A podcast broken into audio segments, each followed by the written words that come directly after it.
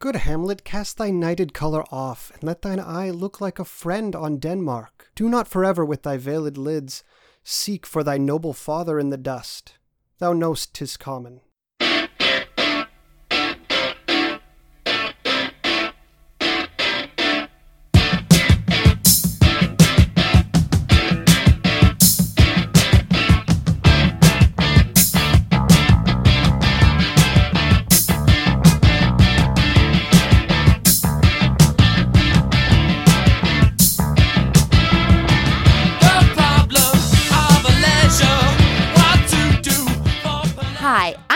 Camp, I'm Zach Powers, and this is Stage of Fools. the unofficial Royals podcast. Tonight we'll be discussing Season 4, Episode 3 Seek for Thy Noble Father in the Dust. Liam makes a big move with the evidence he has on Robert, while Eleanor uses her status to help others.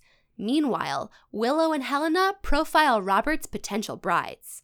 Three episodes into the season, and finally things are starting to happen. I uh I mean I feel like things despite of the last episode being kind of a little bit of um wheel spinning, especially because I see the plot lines seem to at this point possibly be pretty inconsequential. Um I think in the first episode a few things happened. I mean, I think that's true, but I still felt like the first two episodes of season four were so far missing like a big, absurd, this is why I watched the Royals moment. Whereas this episode definitely delivered. I would actually say with a couple of those uh, scenes that I found to be definitely worth worth watching, worth tuning in for. Um, mainly this week, the thing we're going to be talking about is the escalating conflict between Liam and Robert, which is uh, pretty much the least detailed way I could describe it, I guess. Uh, Liam believes that Robert was involved in a conspiracy to pay someone to kill their father,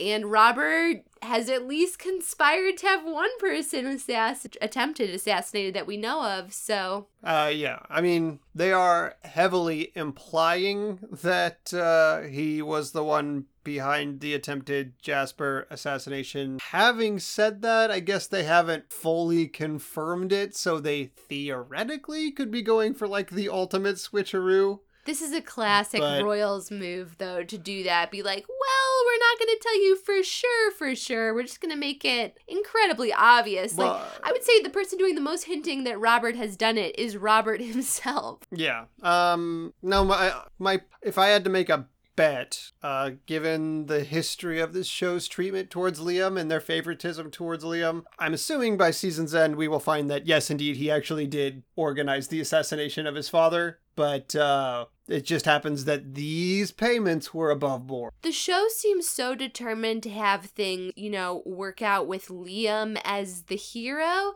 And I think this episode, more than ever, we were asking ourselves, why? But, and I, I will give them the credit for one thing. So, uh, the payments that Liam was tracing were done through a banker to pay Ted Price, a person that Robert personally saw on a regular basis. Now, why you would include a, a banker or a third party in these payments when you could theoretically just not have any rec like paper tra- trail or anything of that nature to show that they ever happened if it were for a murder does not make a lot of sense in my opinion so Yeah. it makes sense that they were above board transactions Yes, I or at completely least agree. or at least that uh, Robert had an excuse for them if somebody found out. Like it could be that he was lying to everybody they were for murder payments, but uh, he just told everybody, "Oh, it's uh, it's money to make up for the fact that his wife died in our service." Yeah, I guess it's anybody's ball game at this point, but Liam is highly determined to bring things to a head. He comes storming into the room where Robert is uh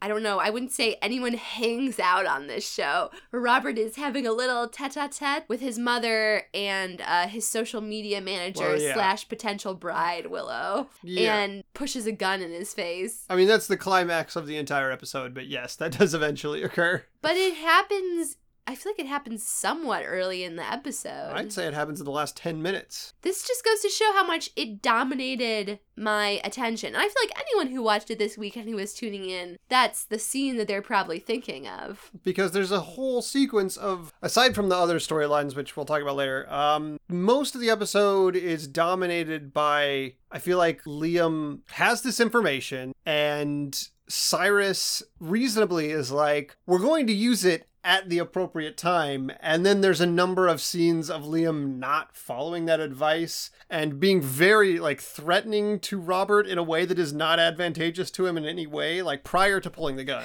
Yeah, I love it. He walks into this moment where Robert is studying like the official portrait he had done of himself. He walks into Robert's like zone It's and vice versa. Liam is staring at Robert's portrait Oh, and sorry. seething, I'm surprised. and Robert says something cutting to him while he's yeah, standing there. no, that's what Liam immediately starts a fight and then bursts into tears when Robert makes his first response. Like Liam is posturing all tough, and then Robert's like says some remark about him being like selfish or something, and Liam has a complete breakdown, cries, and walks away without responding. Well, what happens is okay. First of all, I want to I want to get this out of the way because in this regard, Cyrus is completely correct. He's like, okay, we have this uh, information regarding Robert, and what we're going to do is we're going to sit on it, and then we are going to reveal it at the perfect time when it will do the most damage, and until then. We are going to lay the fuck low and not let anybody know that we have this information, which is of course the thing you would do if you had half a brain if cyrus is a schemer in the sense that he has the basic conception of how a scheme would work um, that any common sense person should have. And he's like so liam for now act fucking normal and don't say anything to Liam anybody decides to dress all in black and be on the verge of tears constantly. That is his version of acting normal, Yeah, keeping so, it together. To be fair, the first part where he goes to Robert's portrait and stares up at it and seethes is actually normal for him. That is his normal way. But the second Robert walks in and says something, he's like, he immediately says, to know for reasons unknown to anybody.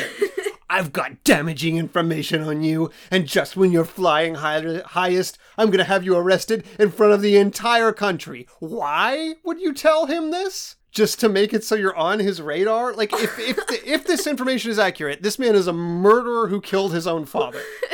And you're heavily implying you have evidence that he was involved in the murder of his father, and you're like, and we're gonna reveal it soon, giving you time to what? Murder me? putting me on your radar? So Robert's like, Oh, I'm sure you have nothing. You're even, he says, you're a shadow of Cyrus Oh, because at least Cyrus was king for a minute. And then Liam cries and walks away, which was maybe my favorite moment of the episode. Not to spoil favorite moments, but it was very good. I also think it's really funny that Liam is wearing all black since I won't pretend that the thesis of the show is still to be a modern Hamlet, but once upon a time that was the idea, and he's finally costumed as he should be. So, point two for Liam's course of action having this very sensitive information after telling the person who who he is trying to spring a trap on that he has a trap ready. Also, the way he got this information, I just I want to refresh people. They straight up tortured someone. Like for real, not pretend. Yeah. Tortured someone. Now you can debate whether Boone was instructed to torture somebody, but he definitely did torture. and the show at no point had a problem with it. I mean, every time I see that title card created by Mark Schwahn pop up and then I see what follows, I'm always like, yeah, it really is no surprise that this creep uh, got nailed. Also, I, I'm not entirely certain why Boone would be working with them anyway, because I don't know what his reasoning is. I guess maybe they have something on him, or they kept Revenge him on out of prison. Robert? I guess revenge on Robert. That makes sense. Okay, so moving on. Uh, that's that's episode one territory. Everyone on this show is motivated by revenge, so that's always my guess. So point two of Liam's master plan, drawn in crayon. He stole Sarah Alice's crayons Liam's disembodied hands entering the frame. and wrote Liam's master plan in different color crayons. Step one, get information. Step two, and then in parentheses after that it says Cyrus does almost provides almost everything. I provide the sex having, which is the thing I'd be doing even if I wasn't working on a ski. Step two, tell the person who we're setting a trap for that we are setting a trap. That's step two. step three, in violation of Cyrus's advice, immediately go to Jasper in the hospital and tell him we have this information. And he's also says to Jasper, we're going to spring it on him when the entire nation is watching and get him arrested on like national TV. And Jasper's reasonably like, maybe you should just like get him arrested privately so it's less embarrassing for your entire family. Liam's like, I'm actually going to do neither of those things and just fuck it up completely. Yeah. And I mean, Liam has done everything he can to like basically tattle on himself. He has told somewhat of this conspiracy theory to Eleanor, who, in spite of the friction between Robert and Jasper, doesn't at all hate Robert or think that he's evil. He's made the mistake of talking about it with his mother, who definitely does prefer Robert, just openly prefers him. Uh, it's kind of like a lion in winter situation. And uh, he keeps talking, I mean, he's conspired with Jasper, who in my opinion, should be loyal to his girlfriend Eleanor, supposedly the love of his life, and let her in on the fact that her one brother is trying to ruin and or murder her other one. But he, to to his credit, doesn't he by episodes? He in? eventually Yeah. does, but this is after they've already tortured and fucked the information out of people. Yeah. Although Jasper was not involved so much in the at least the fucking information out of people part. As far as I know, he has no idea that uh, that Liam was going after this girl because he was she was a banker's daughter. I don't know if he ever shared that information with Jasper because he was busy getting shot and stuff.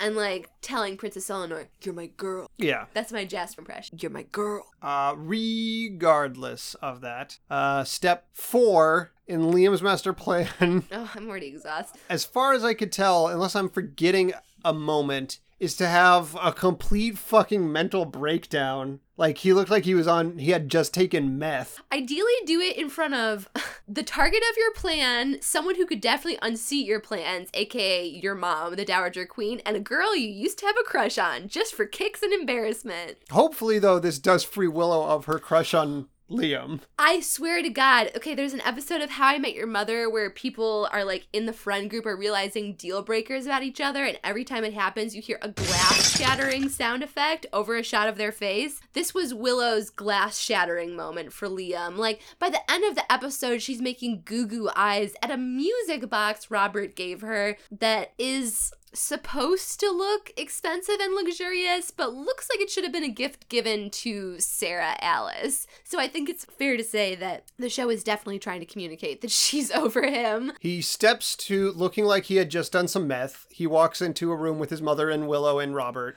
Yeah, okay, so they've made him up a bunch to look terrible, but also, can we say, William Moseley, handsome guy, he is too jacked. He's looking super veiny in those arms. He's unusually veiny, even for a jacked person. I feel like he's he's got a lot of vein going. Yeah, I don't want to like body shame him. Obviously, he's in good shape and he's a handsome guy, but it's weird. You can see like the cords of his arms standing out way more than on another person with arms of that same size. It, it is a little bizarre and like kind of distracting in certain scenes, to be totally honest. Yeah, I feel like Tom Austin probably has similarly sized arms, but I don't. He doesn't look like that at all. Yeah, or the fellow who plays Sebastian. Yeah, the, the guy who plays Sebastian is actually more jacked, but he doesn't have those ropey Yeah. arms. Ropey arms, regardless. Though they do play, they do play into the impression that like he is on some kind of serious I drugs. agree. Though they never show him consuming any. Drugs. No, Um, but I think there's some visual symmetry with Cyrus there. I don't think he's meant to be on drugs either. I think he's overcome with emotion, but I think from like where Robert and Helen are sitting, I can see how it would seem to have a parallel. Yeah. Um. Well, they're clearly trying to make him like connect him with Cyrus. Like the running theme of the season is Liam is becoming Cyrus. Like he's losing his soul, losing his way in his fight against Robert. Like it's a whole beware ye who fight monsters kind of storyline. I think. Um. But Anyways, he goes in there with Willow and his mother and Robert, and he's like, Willow and Mom, I have proof. He was making these payments to Ted Price, and uh, I believe he was doing it to orchestrate the murder of of our my father, your husband. Willow, you don't have a particular connection, but he was the king. Um and Helena is like, "Oh, we knew about these payments. Your father knew about these payments. He was making them because Ted lost his wife to an assassination attempt on the king, and Robert felt bad and wanted to make it up to him through money, I guess. I'm raising my hand because I have a lot of questions. Number one, why was their son, who must have been very young at the time, uh, because you know it was like not that long ago, and he's not that old of a guy. Why was Robert the one in charge of paying Ted Price reparations for his wife's death when it was like kind of a whole royal family thing slash the royal family like as an administration branch slash branch of the government slash why wouldn't Simon and Helena be the ones to do it? It's it seems they make it imply like it was they imply like it was uh, Robert's idea and he spearheaded it because he was an enterprising young man and they were both very proud of him for coming up with the idea. Now, why he decided to do it in a series of payments, I'm not entirely clear on. Um, Maybe he had an allowance, is doling out part of his allowance, like his charity allowance, the prices for to cover Ophelia's education. I think they're kind of playing with the idea that there's maybe like he's trying to pretend like it was a soldier connection. He says that Ted lost his wife in the line. Robert is also a soldier, so maybe that's part of the connection. But um, I think it just kind of goes to show that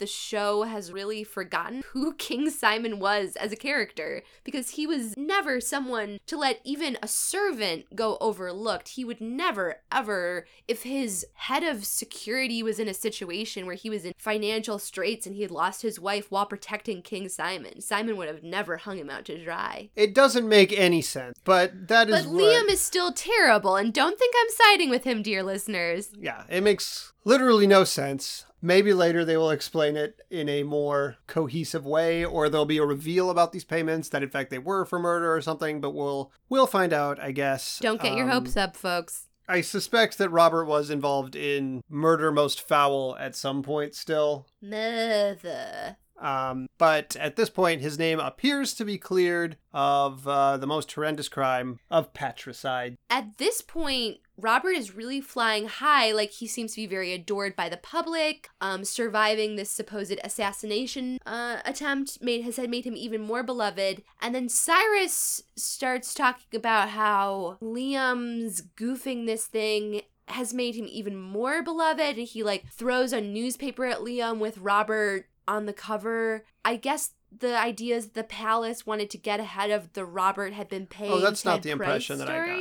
The impression that I got based on the headline was that while Liam was fucking around telling all the wrong people this information, Cyrus leaked the news to the media. And he cuz he says they've already put a positive spin on it. So, well maybe you're right. Maybe maybe he had I thought maybe Cyrus was trying to leak it to the media to make them look bad before thought- the palace could spin it, but I think you're probably right that I the think palace Cyrus was just like you said. Cyrus was like, "Don't release anything. Don't leak anything, Liam." And then the palace was like, "Liam knows about this. Let's go ahead and release it You're and put probably our right. Spin on it." That was a little vague, but something like that happened. Either way, the implication is the story had already been given a positive spin by the palace to make Robert look like a more generous dude. I don't even think it needs a positive spin. It's a positive story. If you don't Right. know of the conspiracy So- that Robert may have tried to pay to kill Simon. Right. So I think, but I think Cyrus's plan might have been like, when we get this information out there, we're going to release it on our terms to make the start of the story look like these were murder pits. Yes. even if they weren't, we're going to make them look like that. Liam finds out that these were above board payment. His response is to have like a full fuck, like he's already breaking down. he has an even more, he sweats even more profusely. He is 80% flop sweat. He's like bulging in the face during these confrontations. His face is red and all the muscles are strained because he put he started himself at such a high place of emotion that as an actor he had nowhere to go throughout the episode since he was already in tears during his first confrontation with Robert. Uh, so he insists, in spite of what everybody says about these payments, his mother knowing about them, not surprised at all, immediately having this explanation. Um, he says, No, I know he set up dad to be killed, pulls out Cyrus's uh, revolver, and which I think is it's the same revolver from the finale, and I think the same revolver that Cyrus's body double used to kill himself. So I feel like it should be like in an evidence. But anyway, But did that guy ever even exist or was he a figment of our imagination? I don't know. I just don't. He did not make the news. It's implied that people regularly die in Cyrus's bedroom uh, in that episode, so who knows? Uh, they probably just covered it up. They probably dumped that guy in the Thames. They put him in a Sweeney Todd style murder vault that Cyrus keeps a trapdoor to. Yeah, one of the figgy puddings that fell on Helen uh, Helena's head last season was made out of an old servant. Who, Oh no. anyway. Uh, so he aims this gun at Robert, insisting he killed his dad, and it's increasingly clear that he is intending to kill him. And just as it's very obvious that Liam is about to pull the trigger, he is knocked out cold by Eleanor, who uh, I think she says This is why we don't spend any family time together. Yeah, even though she was the one who had been pushing for a family gathering earlier in the episode, which we will get to. But this just goes to show why Eleanor is the people's champion. She made Liam stop talking when I really wanted him to stop talking. And I think that since Robert and Liam are both so terrible, the show is making it pretty obvious that she should be the one on the throne. Well, even that may may be the case, but to this point, this is the most interaction so far that Eleanor has had with the A plot of the season. The A plot of the series! Yeah, I mean she's still completely sidelined to do like uh summertime frolics with Jasper, like setting up little dance party, what have yous. Um yeah, she's like not given any agency in the main plot of the show still, even though she's ostensibly kind of the main character. Like all the promotional material is her, but uh she's not given anything to do in the main she still hasn't for seasons, has essentially had no role in the main plot of the You'd think they stack her third on the poster. It goes Helena, Liam, and then Eleanor behind them. I think Helen is in front because people recognize Elizabeth, Elizabeth, Hurley. because they have never had any idea what to do with Helen as a character ever, and we will get into that ever since they decided she wouldn't be Gertrude from Hamlet. But yeah, I would I've said this for episodes and episodes. If you have been listening to the show at all, then you'll know that it drives me insane that Eleanor has been so sidelined from the political machinations of the plot so that she can have this just person to person just anguish with Jasper season after season of, you know, contrived reasons for them to break up, contrived reasons for them to get back together, contrived reasons for them to think about how much their relationship means. When Alexandra Park is such a fun actress, and I think Eleanor is a great character, she also is close to both of her brothers who are not close to each other, and she has fully reconciled with her mom. So she might be the only person in the family right now who can act as a go between with all parties, especially because Eleanor and Cyrus have never really majorly clashed. Uh, Cyrus is vaguely antagonistic towards her in the way that he's antagonistic towards everybody, and I'm not entirely sure that calm or peaceful negotiation. Cyrus is a hostile player. he is an actor acting on bad faith in this negotiation. He is functionally like the North Korea of the family. That's So- true. And there was that one time they made a weird joke in the Christmas episode about him molesting her. Yeah, I, Which I'm not trying to be tasteless. I don't think that actually has happened in the world of the show, but it's the sort of thing the show thinks is cool to joke about. yeah, I don't believe that they intended that for that to be real, no, no, but no, they certainly made that joke. God, no. That's not what I'm trying to say at all. It's just that the show, it's weird that the show, like, goes there. I don't know what point I'm making with this besides just the overall weirdness of interactions between characters who are supposed to be family has become so par for the course with the show. Anyways, Eleanor has no nothing more to say on the events of the episode regarding the time that her brother shot almost shot her other brother for the rest of the episode. She disappears again from that storyline completely after being this Deus Ex Machina. Well, because she has characters we've never met before and don't care about to interact with. I do want to finish up with um so the question becomes what do you do with Liam after he tried to murder his own brother? So uh, they don't call the police, they call head of security James Hill, cuff him to a chair in James Hill uh, Hill's office, and when he comes to, James Hill gives him a little test to see if he's sane after this attempted murder. It's like when your dad comes into your room after your mom's already yelled at you and gives you like a very soft voice talked about how you do better, but you're not really getting yelled at. It's and the so he's like whether or not you go to prison will depend on how you answer the three questions. These three questions. Okay, the first question. This is his fucking troll riddle series of questions to determine the emotional and mental state of one Liam Henstridge. All right, question the first. Who occupied this office before me. Now, this one I suspect is like uh who's the president right now? What year is it? Kind of like are you mentally sane? It feels like a trick question to me because, Because we all know yeah. Ted Price worked in a giant clock tower. Yeah. Maybe, I guess it's possible James Hill removed the clock uh, because having a giant ticking clock behind you feels ominous and creepy. but uh, yes, so technically, I don't know who filled that office before because it is very likely a different office. But in the metaphorical sense of office, meaning this position in the family, the correct answer is Ted Price, which Liam correctly answered. Okay, so Liam is oriented to time and space and aware of at least a few realities of the planet that we were living on. Okay, check. Question two. Now, this is the trickiest.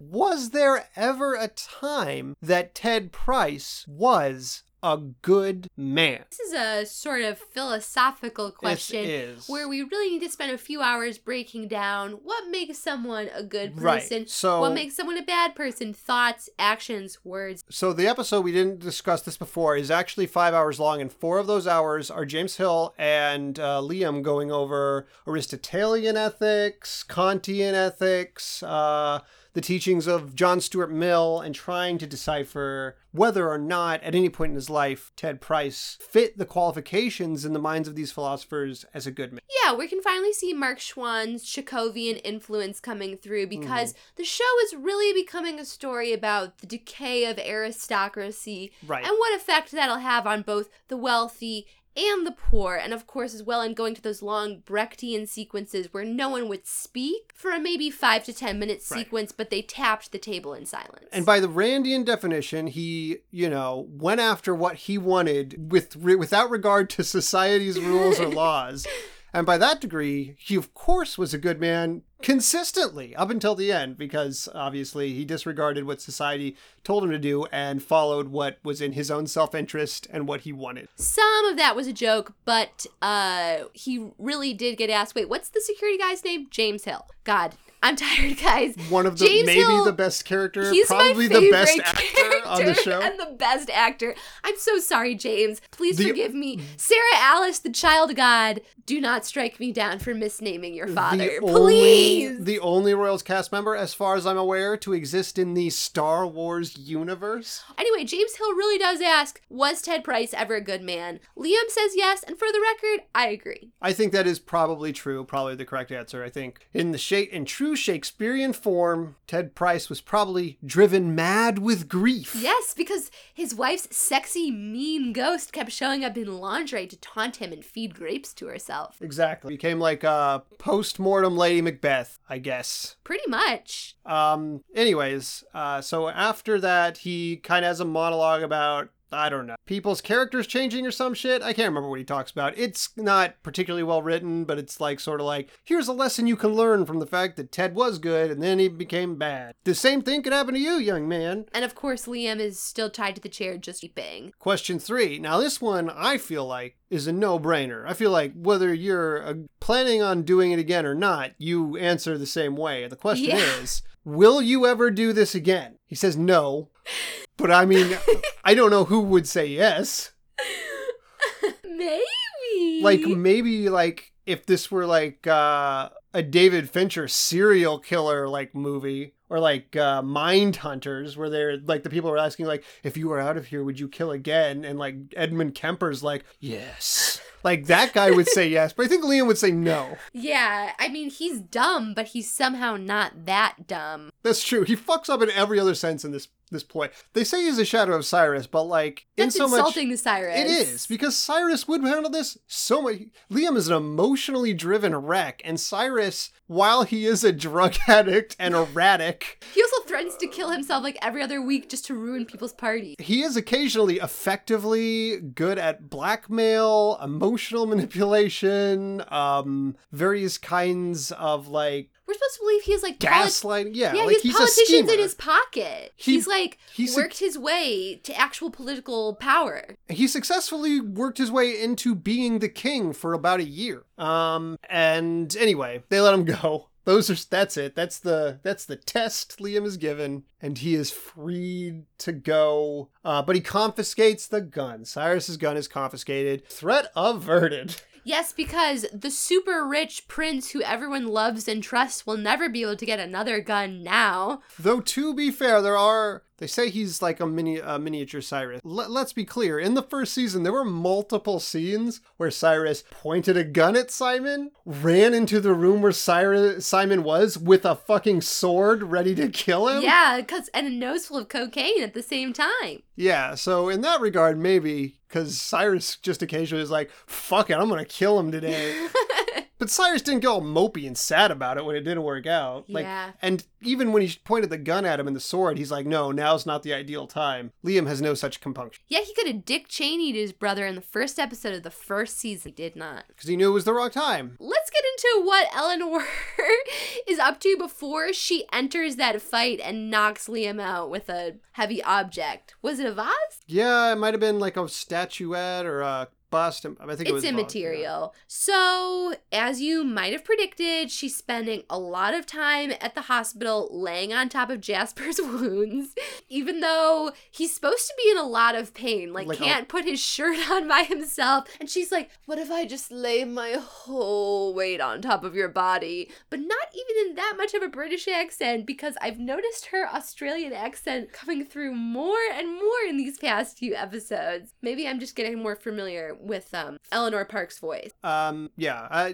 there is in fact a scene in this episode where Jasper is trying to put on a button-up shirt and is in so much so much pain from his gunshot that he is unable to get his arm through the armhole of the shirt without help. And yet they had sex standing up last Yeah. week. He so he- explain that. He also is unable to walk without aid from a pair of Those those crutches that brace onto the front part of your arm. I Right. feel ashamed of myself for not knowing the word. It might be crutches. yeah, like the wound is in his midsection, so I'm not sure. Like his, His legs, legs are, are still doing work, but like I could understand if the problem was when you Standing you yourself up. Like when you walk, your midsection does work, but like Yeah. even if you're using your arms in that way and still kind of using your feet, I would think your midsection is moving. So a wheelchair, that would make sense to me because then it would just be shoulder and arm move. But I think with these crutches, you'd still be getting like your stomach, your abdominal area would still be doing a lot of work. Anyway, Jasper is the current press darling, which is one of the few things in the Royals universe that absolutely would make sense for the real world too. A young, handsome expat bodyguard who like tells his sob story on national TV, who tries to like give his life to save the young, popular king, and apparently has like a secret love. Uh, he would be incredibly popular, so it makes sense to me that he is very famous right now in the world of the show in a way that he hasn't really been up until now. Uh, so for the first, really not the first time, but I guess they're making a bigger issue of it now than before. Eleanor and Jasper are putting some effort into somewhat hiding their relationship from the press, and so Eleanor's like, I guess I'll spend less time at the hospital now.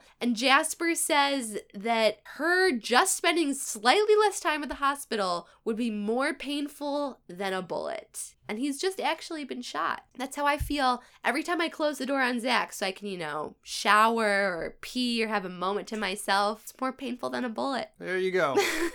That's how love is, and if you don't feel that way, something is terribly wrong. No, I'm just kidding. Their weird codependent relationship has never done it for me. Um, to- Interspersed in this particular scene, by the way, is another, uh, the only other time Eleanor has any connection with the A plot, in that she tells Liam not to be a fucking crazo and try to get along with Robert.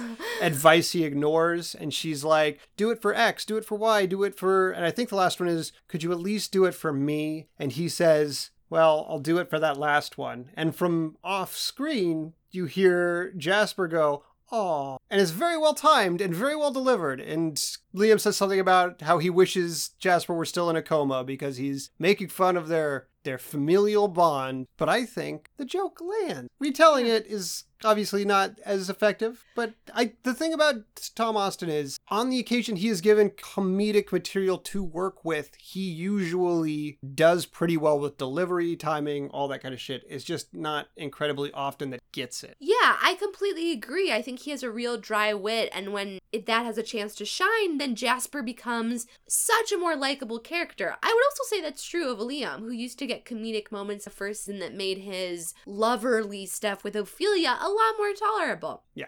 Anyway, to make an excuse for why she's at the hospital all the time, Eleanor uh, reaches out to some kids there who are very, very sp- sick, but Sh- specifically just one. Well, she gets she's opening a pile of fan mail on Jasper's chest. Oh, I forgot about that. How could I forget about that? It has become her desk, her bed, her desk. It is all of her, Her table furniture. for meals. Yeah, Jasper's chest is a one stop. It's the ultimate IKEA product. And the letters remind her that there's injustice in the world. She had forgotten about injustice. But she also would really like an excuse to be at the hospital seeing her boyfriend a lot. Yeah, so she meets, who she meet? Betty something? Boudreaux. It's like a B, it's a double B name. Yeah, it's like Betty Becky- Babcock or Becky Babbleton or something. Becky Beaufort or something like that. It was like a cast off Harry Potter name, basically. Like some reject Hufflepuff who didn't make it into Dumbledore's army would Yeah. have this name. Um, and I don't really want to go through by beat of all this sick kid stuff. It's pretty much the exact sort of, oh, there's a sick kid who's not really visibly sick in any way except she has some under eye circles, and I'm going to inspire her with the power of heteronormative love. Uh, Yeah. Eleanor comes in and looks at a collage that she has that features Eleanor and Jasper and some cute tween boy that this girl has a crush on and Harry Styles. and Harry Styles. And Eleanor talks to her very briefly about the actual nature of her illness. And the girl's like, I'm trying to be brave, but I'm scared. And Eleanor cries. Then the focus is immediately shifted back to, hmm, how can I make these two 12 year olds kiss? Which is a little creepy for an adult to be meddling in. I'm Yep. not a huge fan of adults playing matchmaker with children, even when, like in this case, it's obviously very wanted. I was thinking, I, I immediately thought of, uh, I can't remember the exact line, but Tobias Funke saying, "Per Cupid I shall play. it's exactly with that level of finesse, but it's cute. She sets up this nice dance for the kids, which, regardless of her weird gender roles motive, I think, you know, the kids still enjoy themselves, and it's nice to see this girl, like, have a party with both sick and non sick friends. And of course, Jasper and Eleanor do the super unhealthy thing of attending the dance and, like, projecting themselves onto these kids like they are their avatars. Because Yeah. remember, you don't love anyone unless you loved them when you were a small child. Your true love is the girl that you had a crush on in kindergarten. Fair enough. And that's always true. So, of course, these 12 year olds are together. Of course, they're just like Jasper and Eleanor, and The they're going little true love forever. The little actor boy seems nervous. He seems like he's like getting his lines out to Alexandra Park as fast as he possibly can so he can get an adult woman to stop looking because it's just too much pressure. And also, Eleanor and Jasper are saying weird things about these kids where like it's obvious that they're acting like these kids are like vessels for themselves. Like oh, this boy is a bad boy. Maybe he's just stringing her along and trying to make her, oh, want him so much. And Jasper's like, maybe he just wanted her to have a chance to have fun with her friends. And I'm like, Jasper, when did Well, you ever let Eleanor the- have fun with her friends? Because Sebastian is here and you're being a dick. It's it's technically more overt than that because she says like Jasper's like, "Oh, what's the deal with this kid?" And she says, "Well, you were on the poster too, so maybe she has a thing for bad boys." Okay, I think I blocked that out because it's really gross. We should not talk about young girls this way. But yeah, that was indeed the line, and of course, the show is setting it up that way. That's okay.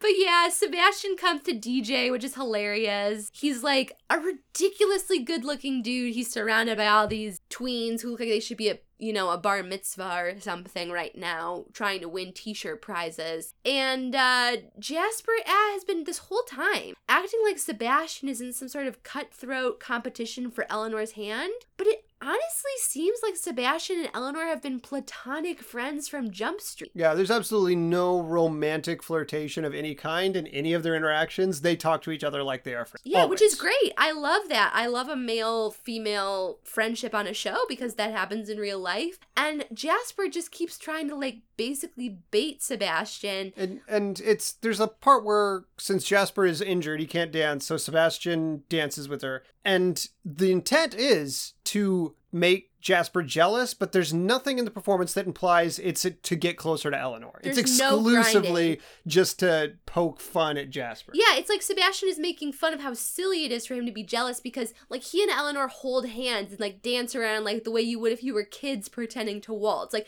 it's not like she's, like, grinding her butt on his crotch or something like that. They're surrounded by actual children. But the barfiest moment of the episode, by far, Jasper, on two separate occasions, thanks Sebastian for not being a monster like he is, I guess. And on the second occasion, he specifically says, Thanks for taking care of her while I was gone. And Sebastian says, Well, you know, she's the kind who can pretty much take care of herself, which is such a nice response to an incredibly insulting, condescending, and patronizing compliment that is so rude to both Sebastian and Eleanor, like, like as human being. I, I find Jasper so frustrating because I really don't think it's Tom Austin's fault that he gets saddled with this stuff, but it's like, it would just be so nice to see him and Sebastian have like some funny, witty banter together where they could actually get along. There's no reason for him to be acting like a jealous jerk who's gonna be like checking your phone to see if you have any guy friends texting you. Yeah, well, especially uh, considering, well, one, like Eleanor's attitude, it's mentioned Seb- Sebastian specifically, but even during the dancing scene, like Eleanor's attitude is also one of like, let's just fuck around with Jasper. It's not one of flirtation. Absolutely. But uh, secondarily, like now that Liam has become like, uh,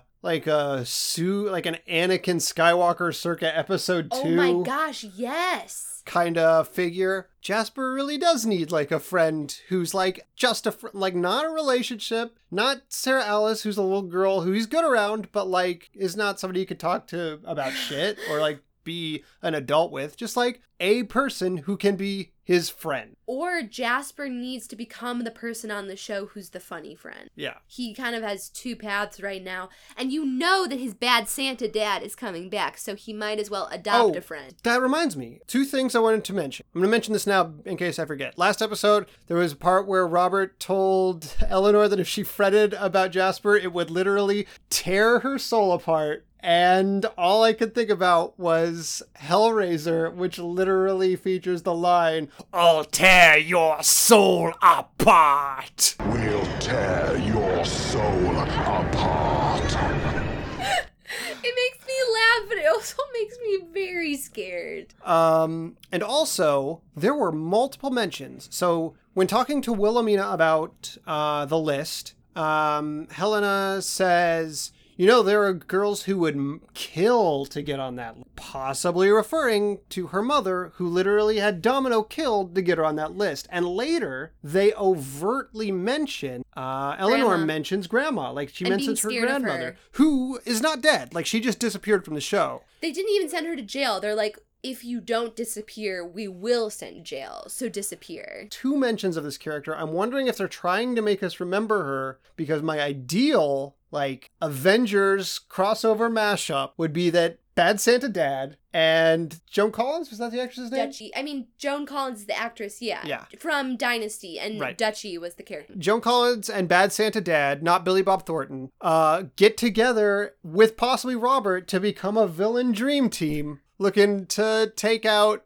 the ostensible protagonists of this show. I don't know who can truly be rooted for besides Eleanor at this point, and even she has made questionable choices. But speaking of Willow slash Wilhelmina slash whatever name we made up for her last season, that was definitely neither of those. We were calling her Genevieve for a while, I think. Isn't her name Genevieve Gaunt? That's the actress's name, but we were calling the character Genevieve for a while. She's sticking to her silly assertion that she doesn't want to be Robert's bride, even though the camera catches her making goo goo eyes like every scene she's in. And they do kind of a fun montage where she's watching from the window as Robert walks through the garden Oh, with yeah. a succession of different brides. So, like, every time they pass a statue or a hedge, Robert asks a question and then the girl will change as the question is being answered. And it's actually very cleverly edited. Yeah. I mean, the actual girls are like the most stock stereotype girls Yeah, you like- can imagine. One girl says her most wild sexual experience was having a three way with two dudes on top of Stonehenge. No, you can't have sex on top of the stones of Stonehenge. They're like an international Well, treasure. that's- There's people around, there's guards around, there's Ah. security cameras around. Well, that is what uh, the privilege that wealth buys you. Mm, of course, royals privilege. The privilege many- of living in an alternate universe where rules How many exist. times has Elon Musk had sex on top of Stonehenge? How many times has Elon Musk thrown Stonehenge into the sky, into orbit, just to see what happens? Exactly, yeah. Uh, Willow watches as he walks these girls through the garden. Then he takes them to a pretty generic royal lunch for some more light questioning. Then comes the true test. Uh, Willow sends the girls out ostensibly to walk through a crowd of paparazzi to the car that's going to take them home. And right after torturing one of the girls with tons of really mean paparazzi questions about A girl who, uh, you know, she eschews adventure because she prefers, quote, philanthropy and books. Same. Um, but Willow doesn't like her because Robert says he does like her and to send her on to the next round. Willow sends her this crowd of paparazzi who are like asking her about her mother's alcoholism and she becomes very upset. And on the one hand, the British press are very savage, but on the other hand, they are immediately revealed to be uh, actors who were Well- hired by Willow. So maybe Willow does have bit of the conniving streak she needs to be Robert's wife after Eh, all. To be fair, I guess, if this woman were to date Robert consistently, what would happen eventually is the actual press would get a hold of every bit of dirty laundry they could and ask her about it and expose her to it. So it's not necessarily crazy to, in front of that, see how she would respond. It's not crazy, but I think the show heavily implies that Willow turns up the heat in terms of intensity of questions because Robert liked this girl and that the questions are supposed to be as real as possible. You know, it's I mean it'd be like insulting an actor in an audition a lot. It's sort of not the same thing, but it's also not really that cool. Anyway, then a girl shows up who looks like a young Elizabeth Hurley slash Helena. Like, it's crazy. They have the same nose, they have very similar eye placement on the head, identical hair, identical style. They have similar bone structure, but more importantly, they have a similar, very like, I'm a Kardashian wardrobe. Um, and it is the E channel after all. So this girl is a young Helena There's in even every ex- way. It's kind of the joke of it. There's even an exchange later where Wilhelmina describes her as cold and calculating, and Helena says, That's what they said about me. Yeah, and the joke is like, oh, ha ha ha, she's such a naive, yet But- she's also cold and conniving. She's like, sort of like, uh, if you've seen The Lobster, there's that sociopath character. She's basically that character. As I've said, they don't know what to do with Helena's character. Sometimes she's purely protagonist, sometimes she's purely antagonist, sometimes she sits and straddles the in between. Yeah, I mean, Helena seems to have, like every member of her family, erratic emotional swings.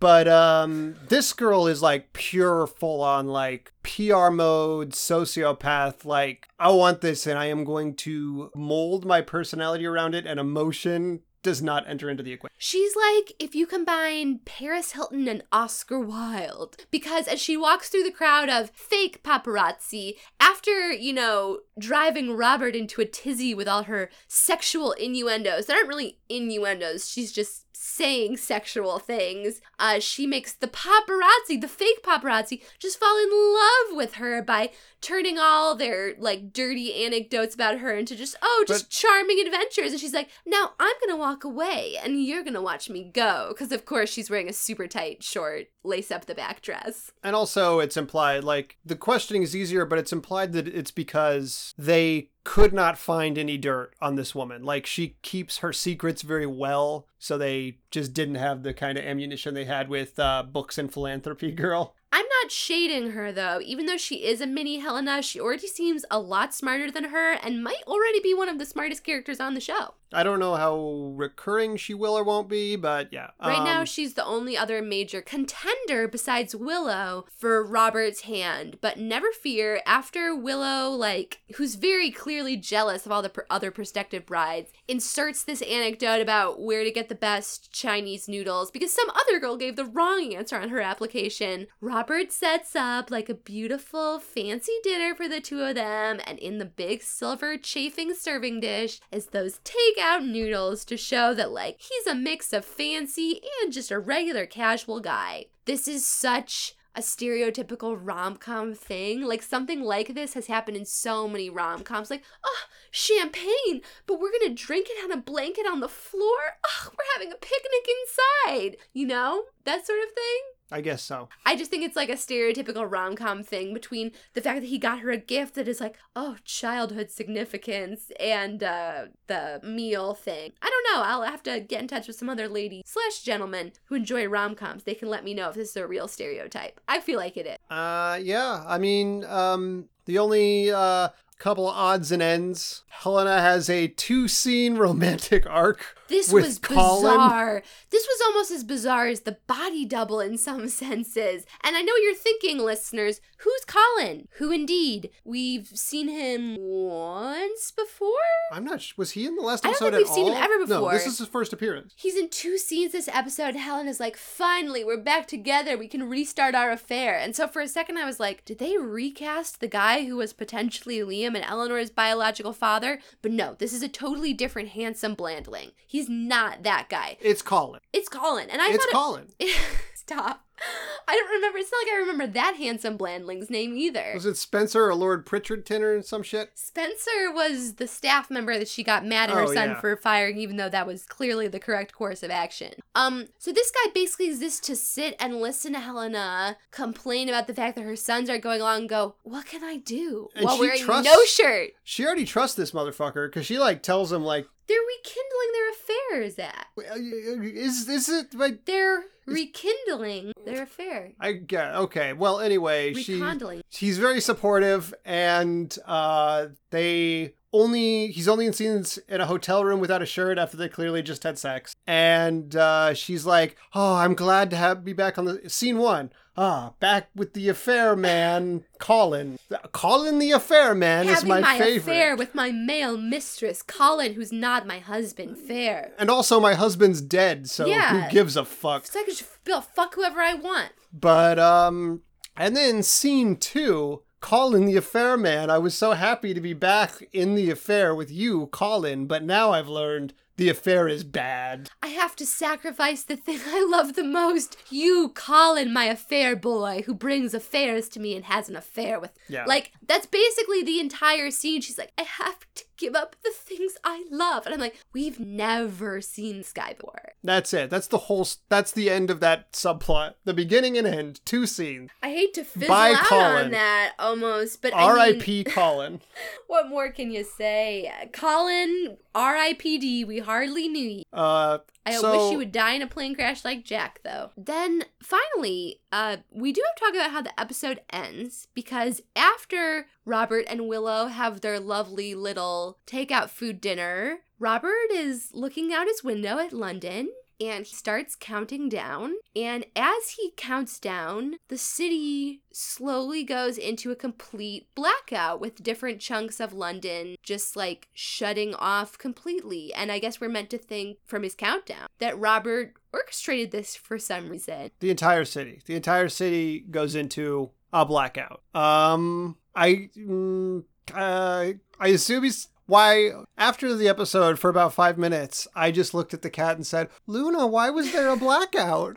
We were taunting our poor cat because we were had completely lost our minds once and for all. But I was going to say maybe he thinks that if he induces some sort of a panic, he can like create another heroic situation for himself. oh, I assumed he was going to use the blackout as cover to kill somebody he thought was a threat. Oh yeah, he'll probably try to kill Jasper. Yeah, or Liam maybe. He should try to kill them both. That's what I would do if I were him, if I were Cyrus. Yeah, If I were him, I would be Cyrus. I would rather be Cyrus. even though Cyrus is apparently dying. Uh, yeah, so stay tuned next time for a why was there a blackout? Hopefully answered, but maybe not. Most likely not, but hold out hope for us, please. And I guess the things that I'm looking forward to next episode is that Cyrus is like, Liam, you're fucking bad at this, but I'm gonna keep trying to do it because, and I quote, I love ruining people's lives. Cyrus needs to be the primary villain. Liam cannot handle this pressure. But Cyrus is like, yeah, I'm going to keep going. You suck, but I'm going to Yeah. keep doing this. And I'm looking forward to that. Cyrus really was kind of on the back burner this episode. What is Liam Um, even going to do for the rest of this season? I feel like Greta is bound to come back just so he can have some romantic turmoil because that character was built for romantic And turmoil. Cyrus rightly calls him out and is like, You tried to be like the nice guy, but you also fucked this woman and manipulated her emotionally for information, so you're a dick.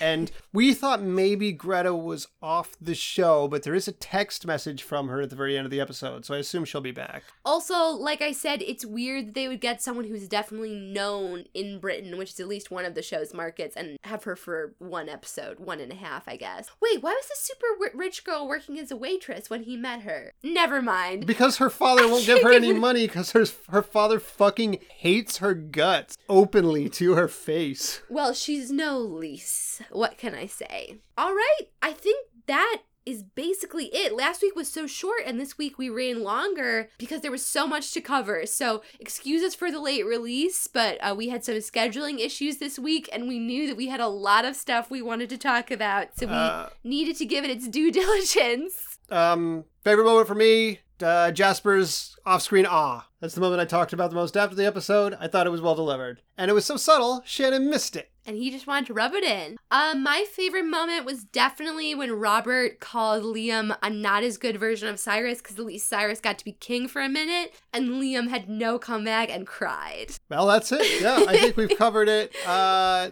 next week, hopefully, we'll get Bad Dad and Joan Collins mixing shit up. Cyrus coming in there from the other direction, and it'll be a battle of the big bads. Yeah, just because The Royals isn't a particularly popular show doesn't mean that their final season can't be a victory lap, you know? Yeah. Let's bring back some of the old faves. Let's bring back the ghosts of Christmas past for this family. Some some great old characters we miss who can really shake things up and bring back, you know, top form Cyrus. I'm also open to literal ghosts who have been on the show before. Yeah. All right, I guess that's it. We'll see you next week. See you then!